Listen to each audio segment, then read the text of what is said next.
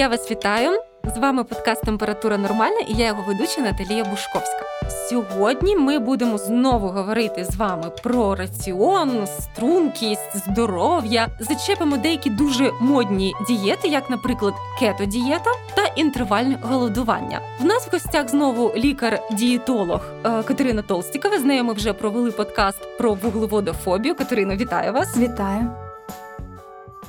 Отож, ми поговорили про те, що вуглеводи це не наші вороги, а скоріше наші друзі. Якщо ми звичайно кажемо про здорові вуглеводи, які не містять рафінованих цукрів, рафінованого борошна тощо. Проте все ж таки бажання швидко схуднути чи якось біохакнути свій організм не полишає людей, і вони намагаються знайти якісь диво методи. І ось, наприклад, візьмемо інтервальне голодування. Катерина, якщо я не помиляюсь, інтернет вибухнув інтервальним голодуванням після того, як японський науковець Юсумі Сінорі отримав Нобелівську премію. Він відкрив такий процес, ну описав в своїй науковій роботі такий процес, як автофагія, процес перетравлення клітини власних органел, там ділянок цитоплазми, і взагалі він провів це дослідження на дріжджах, тобто навіть не на тваринах, на дріжджах. І якось це все відразу підхопилось інфлюенсерами, і е, з цього всього були зроблені виставки, що якщо людина буде робити тривалу, дуже тривалу перерву між прийомами їжі, це просто врятує нас від купи проблем і як бонус допоможе навіть стати стрункішими. Що з цим все ж таки не так?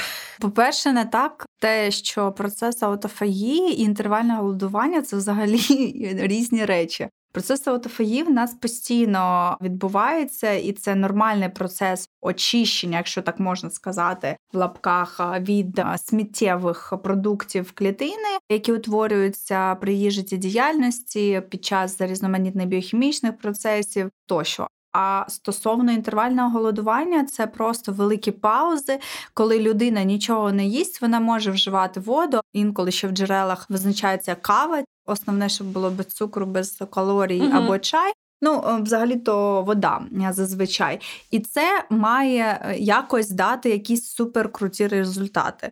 Ну, перше, що я хочу сказати, це не тотожні процеси, і не треба їх один під одного підганяти. Це перше. Друге, Якщо ми вже будемо казати про інтервальне голодування, Дійсно, є деякі наукові дослідження, які говорять про те, що люди з надмірною вагою, з інсулінорезистентністю, з порушенням вуглеводного обміну, там з безліч метаболічних захворювань, вони зазвичай витримуючи якесь е, вікно по обмеженню їжі, вони можуть е, прийти до гарних результатів, покращити там рівень тригліцеридів і покращити чутливість до інсуліну, і нормалізувати рівень глюкози і велику кількість інших показників. Але тут треба звернути увагу на те, що нічого в цьому магічного немає. Людина просто, коли вона не їсть, вона не отримує більше калорій і більше надмірної їжі, ніж було раніше. І дійсно, за рахунок дефіциту вона буде знижувати вагу, якщо цей дефіцит зроблено максимальним і в найбільш короткий термін, то вона може навіть швидко втратити вагу, і дійсно це її буде мотивувати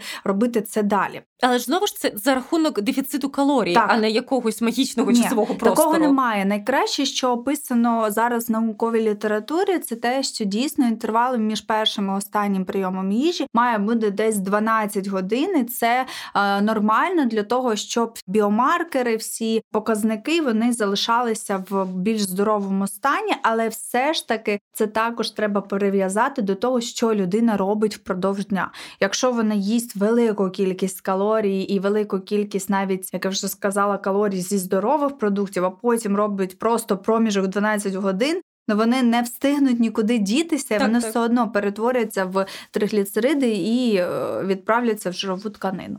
Я правильно розумію, що є декілька типів інтервального голодування щодо проміжку часу. Давайте ми трішечки опишемо, щоб наші слухачі були в темі. А якщо туди відносити, там є декілька саме англомовних термінів: є intermittent fasting, є time restricted feeding, Це те, що якраз кажуть начебто, інтервальне голодування це 16 на 8, тобто обмеження їжі протягом 16 годин. А якщо ми кажемо intermittent fasting, то це, наприклад, якщо ми декілька днів на тиждень їмо зі зниженою калорійністю. Тобто, ага. наприклад, 5 днів ми вживаємо їжу як завжди, а суботу-неділю ми не навпаки наїдаємося, а знижуємо калорійність, прибираємо, наприклад, вечерю або просто робимо страви менш калорійними. І це дає нам зниження в принципі загальної калорійності за тиждень. Є такий ще тип дієти, як мімікрія. Коли вона їсть взагалі там на 700 1100 калорій, але вона вживає продукти, які плюс-мінус дають їй ситість. Це, до речі, за рахунок якраз таки вуглеводних продуктів. Ця дієта була відкрита для довголіття Вальтер Малону, і там знижується кількість білку саме.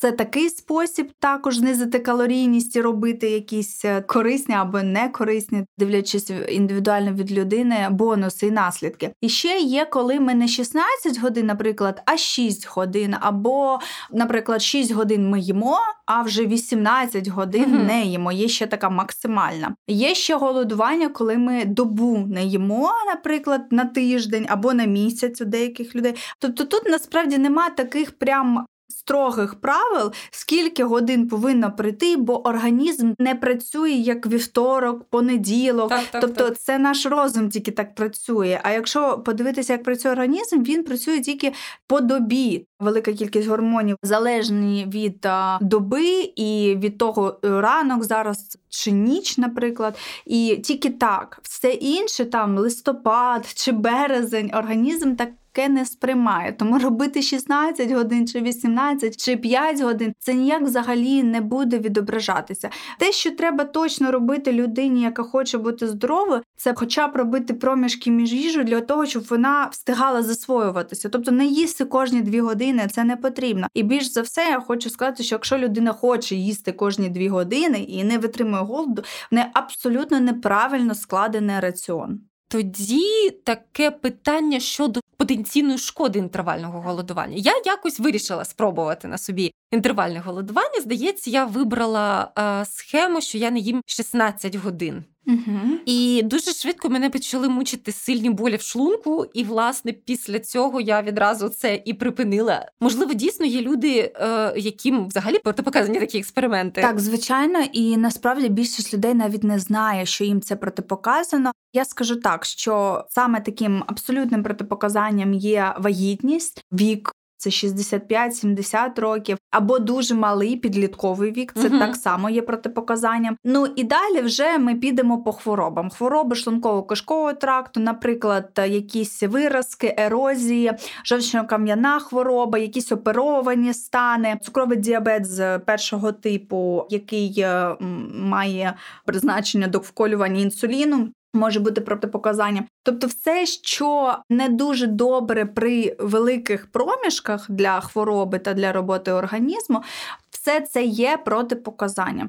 І якщо людина дійсно себе не дуже гарно почуває, наприклад, вона точно знає, що вона не добре засвоює їжу, тобто є, наприклад, якась екзокоринна недостатність підшлункової, або хронічний панкреатит, коліт, або закрепи і так далі, то краще їй просто збалансувати раціон і все ж таки підібрати харчування під себе для того, щоб ці проблеми вирішити, а не загострити. Бо інтервальне харчування якраз це про загострення великої кількості проблем. І крім цього, в нас навіть якщо це здорова людина, і вона це поєднує з навантаженням фізичним, наприклад, велика кількість людей снідають о 12 або першій годині через великий проміжок часу, це 16, і зранку йдуть тренуватися. І у великої кількості людей це надмірні фізичні навантаження. І я хочу сказати, що при цьому людина може зайти в дуже серйозний фізичний і психоемоційний стрес, від якого потім треба буде лікуватися. Бо це порушення гормональної регуляції, це може призводити особливо жінок до порушення щитоподібної і репродуктивної функції. І це вже як наслідок, як ускладнення, ось, начебто, здавалось інтервального голодування, яке там в більшій мірі велика кількість людей підтримає. Але я завжди кажу, це буде і фрукторіанство класно, і веганство класно, якщо там навіть не дуже вдаватися в подробиці, але якийсь нетривалий проміжок часу. Бо коли людина починає щось змінювати, її організм ще не звик до цього. Для неї це стрес, і це такий дуже прикольний стрес для неї. І оцей малий проміжок часу вона поки знайде ключ, як адаптуватися, нічого не буде. Але коли вона вже адаптується, то вже зрозуміє організм, що він в дефіцитах, в нього не вистачає то-то, то-то, і це буде на шкоду. Отож, навіть якщо вам дуже хочеться спробувати якусь модну тенденцію в харчуванні, зверніться до лікаря, проконсультуйтесь з ним, щоб зрозуміти, чи це чи не нашкодиться вам. Порада, так. так, і це е, напевно і для харчування, і для всього іншого біохакінгу. Це буде дуже треба корисно. сказати людям, що для того, щоб вхуднути, не треба йти на такі прям дуже громіздкі речі, себе насилувати. У нас дуже велика кількість людей думають, якщо в чомусь обмежувати або займатися насиллям з власним організмом, то точно схуднуть.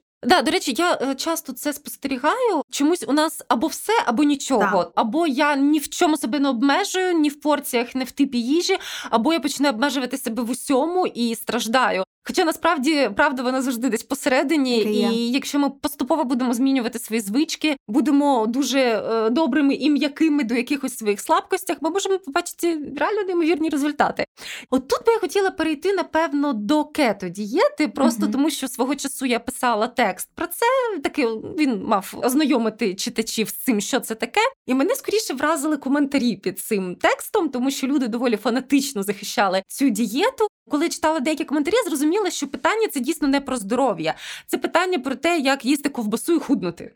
Так. І це насправді сумно, тому що в принципі їсти ковбасу і худнути можна, але ви підвищуєте свої ризики там колоректального раку, да, шлунково-кишкових захворювань. І от хочеться почати саме з кето-дієти. Мене свого. Часу вразила інформація, що насправді це лікувальна дієта, яка була розроблена для дітей е, з медикаментозно-резистентною епілепсією. Але потім вона якимось чином перекочувала до інстаграмів і красунь, які хочуть залишатись стрункими. Катерина, я правильно розумію, суть дієти це дуже мізерна кількість вуглеводів, висока кількість жирів.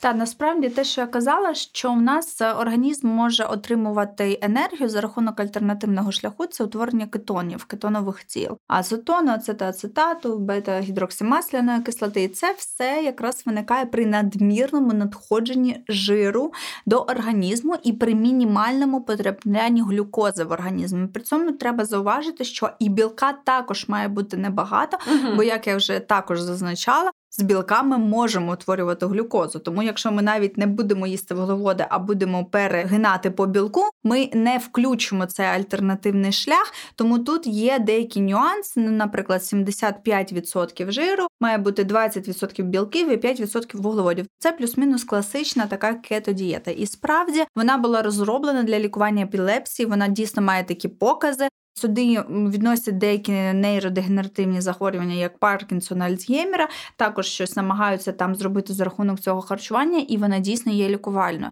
Чого вона перекочувала в світ е, схуднення дієт там блогерів? Я скажу так, що хтось е, зрозумів, що не хоче їсти вуглеводи, наприклад, або почитав про цю дієту, як нас зазвичай буває, і вирішив на собі все це зробити. І я вам скажу так: дійсно, кето дієта буде давати результати, як і інша дієта. Будь-яка, як, наприклад, те саме інтервальне голодування, бо знижується калорійність. Кето-дієта працює за рахунок того, що вона викликає насичення довготривале, і людина просто не переїдає. Якраз макронутрієнти, які відповідають за насичення, це наші білки і в певної е, кількості жири, е, навіть найбільш, бо вони стимулюють е, гормон холецистокінін, він е, регулює лептингрелінову систему, він також регулює роботу жовчного. Але тут є велика кількість нюансів стосовно здоров'я і, взагалі, стосовно постійного притримування цієї дієти. По-перше, це дуже некомфортно для людини, бо або вона в кетозі, тобто їй постійно треба міряти кетонові тіла, або ця дієта не працює. Мгм. Тобто тут тільки так. По-друге, за рахунок того, що в неї знижується вибір продуктів, тобто вона обмежується там тільки невелику кількість зелені або якихось овочів, вона не їсть майже ні ягоди, ні фрукти, бо там є вуглеводи. Ну і звичайно, вона не їсть крупи бобою. Вона обмежується великою кількості нутритивних речовин. Це і водорозчинні вітаміни групи Б, це і е, здатність до закрепів, це і дегідратація. Тобто там навіть є такий термін, як кетогрип, який виникає на початку, коли людина тільки починає притримуватися е, дієти, може збільшуватися температура, інтоксикація в організмі. Тобто, це може знову ж таки адаптуватися організм до цього режиму, але треба собі чесно сказати, чи ви можете це притримуватися все життя. Бо якщо ми з дієти на дієти будемо перескакувати, ми цим самим тільки будемо погіршувати е, роботу нашого організму, бо він не буде розуміти, а що ж зараз використовувати то глюкозу, кетонові тіла. Ну це дуже недоречно, особливо в той час, в який ми живемо, коли є велика кількість інших задач, і так, просто так, так. сидіти і думати, скільки треба мені з'їсти жиру, щоб я точно був в кетозі, це не дуже розумно. Але дійсно, якщо знижується калорійність, збільшується насичення, ми можемо схуднути, ми можемо знизити відсоток жирової тканини, і люди, які мають інсулінорезистентність, наприклад, порушення вуглеводного обміну, надмірну вагу, вони можуть, в принципі, і лікар може рекомендувати притримуватися даного типу харчування на першому етапі, тобто якийсь місяць, для того, щоб покращити харчову поведінку, розширити групи продуктів, обмежити, наприклад, вживання простих цукрів, да, так, що так. обмежуються, і потім розширювати раціон плавно впродовж другого, третього місяця і переходити на збалансований. То це, в принципі, нормальна стратегія. Але якщо просто це триватиме рік, то є вже наукові дослідження, які кажуть, що там є великі побічні ефекти, і може бути подагра, і підвищення сечової кислоти, може бути знову ж таки інсулінна резистентність, і може загострюватися е, ліпідний обмін, тобто підвищуватись фракції холестерину, і все це призводити може до ризиків. Тому стосовно здоров'я, тут е, не те, що ні добре, ні погано. Тут просто треба розуміти, для чого так знущатися все життя над собою. І плюс останнє, що я хотіла сказати саме до цього, це кето-дієта у кожного різна. Тобто люди розуміють по-своєму, жири, значить, всі жирі. Тобто туди беруть і бекон, наприклад, і сало. Так, так. І я не кажу, що це погано, але вони починають смажити ці продукти, і вже якраз таки тут обробка цих продуктів вона має вирішальне значення, бо невірно дотримана вживана кетодієта з безліччю смажених продуктів, з безліччю потрапляння кінцевих продуктів лікації, вона не просто не робить здоровіше, вона призводить до старіння і до запалення в організмі. Навіть так. От, до речі, якраз я передивляюсь коментарі під цим текстом, і там з нами ділиться читають, що просто їжте майже без обмеження всю їжу тваринного походження: м'ясо, сир, ковбаси, яйця, молочні продукти. Він каже, що в нього чудові результати, і він навіть може їсти до до 5 тисяч кілокалорій в день. Ну, в принципі, в будь-який раціон можна так прорахувати, щоб поїсти на 5 тисяч кілокалорій в день. Але, на жаль, як я вже казала, в нас люди зараз страждають не тільки від переїдання, але від недоїдання так само. Бо з'їсти порцію каші, наприклад, яка буде 150 калорій, складніше, ніж з'їсти 100 грамів сиру, який буде 400 калорій. І це буде збільшувати так калорійність так, так, раціону. Так. Бо насправді всі продукти, які містять жири, по-перше, жири і так в два рази калорій калорійніші. А по-друге, всі ці продукти вони малі в об'ємі. Тобто вони малі в об'ємі, але вони містять велику кількість ну, в два рази більше калорій. Тому так людина може набирати, але справа взагалі не в калоріях в цьому контексті, оскільки, якщо виникає насичення, людина просто не хоче переїдати. Так, Їй так. не хочеться солодко. Взагалі, людина здорова, людина з гарним відчуттям насичення, з гарною харчовою поведінкою, і взагалі не хочеться їсти більше ніж треба. Ніж треба. Так, і це ключ до всього, да, і до да, краси, і до да. здоров'я.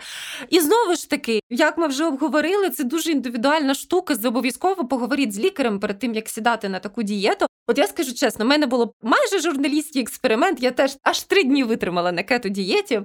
Тільки три дні це було дуже важко. І особисто мене вразило, що в мене почалися судоми в ікроножних м'язах. Так, це дефіцит калію, магнію, бо не отримання великої кількості нутрієнтів це найбільш перше, що розвивається. Я можу сказати, ще, що в мене знайома приховувала від мене, що вона 10 днів майже поєднувала і кето, і інтервальне голодування. Я читала про це і цілі рекомендації. Так, такі. і насправді вона мене пише: ти мене зараз вб'єш, але ти розумієш, я не схудла. У мене як було стільки-то там кілограмів, навіть там заміряння відсоток жирової тканини, так і залишилося. Крім того, кількість м'язової тканини зменшилась, а жирової збільшилась. Каже, я взагалі не розумію, як це так. Я ж вже сама не просто там послухала всіх, хто там каже, я вже сама це зробила і нічого не працює. А я їй кажу: так а навіщо себе так ну дійсно обмежувати, якщо ти можеш їсти збалансовано велику кількість продуктів і отримувати результати, зменшувати жирову тканину, і все буде ок. І все буде ок. Так. Це, звичайно, серйозний експеримент. Мені здається, я б не витримала. От ми, коли записували подкаст про вуглеводи, то там ви обмовились тим, що насправді е, кето-дієта може навіть спровокувати діабет другого типу. Тобто так, більш не діабет другого типу, а більш інсулінорезистентність. Перш за все, ще у таких людей в принципі може зменшуватися кількість інсуліну, бо вуглеводи не потрапляють, потрапляє велика кількість жиру. На них майже інсулін не активний, підшлункова ну не працює в повну чергу. А протягом там якогось часу, наприклад, довготривалий рік там і більше, дійсно наукові дослідження кажуть про те, що дуже знижується чутливість до інсуліну, і може виникати інсулінорезистентність, а вже потім погіршення стосовно цього стану. Тобто, навпаки, хотіли себе від так. цього захистити, знижуючи на жаль, на жаль, так не можна робити, бо ще раз повертаюсь до ключової істини. Наш організм дуже розумний, якщо ви не даєте йому глюкозу, він її отримає з інших продуктів харчування. І я не розумію, навіщо так себе обманювати, не їсти, наприклад, улюблену пасту або там шматочок хліба, їсти велику купу жиру, з якого він зробить глюкозу. Глюкозу. Тобто організм не обдуриш. Так мені зараз згадався такий був цікавий мемчик. Я дуже люблю Public Trust Me, I'm the Biologist, mm-hmm. і іноді вони там постять щось дуже таке специфічне наукове, але іноді і щось таке на маси. І там був такий мемчик, коли людині придають записочку, ти все одно маєш дотримуватись дефіциту калорій, якщо хочеш схуднути на кето дієті. Так, так. І це просто це ну, мемчик... людина не може повірити в це. Насправді наш організм він в кожного індивідуальний і він засвоює по-своєму. В когось з цього продукту буде засвоєно 100%, в когось 80% і так далі. Але все ж таки не треба недооцінювати фізику. Бо так, те, так. що ми отримаємо, ми маємо витрачати. Отож, не ставте на собі експерименти, ви не дріжджі і вам не дадуть так. за це Нобелівську премію. Не варто дуже сильно мучити себе. Це лише може послугувати новим зривам, новим порушенням харчової поведінки. Я зараз кажу це, розумію, що треба нам якось е, записати подкаст в принципі про збалансоване харчування, тому що люди знають, що таке кето дієта, знають, що таке інтервальне голодування, але я не впевнена, що всі знають, що таке здоровий раціон. Отож, з нами була дієтолог Катерина Толстікова. Послухати наші подкасти ви можете на таких платформах, як Google Podcast, Apple Podcast інші платформи, де розміщують подкасти. Слухайте нас, ставте відгуки, ставте коментарі, бережіть себе, звертайтесь до лікарів. Па-па!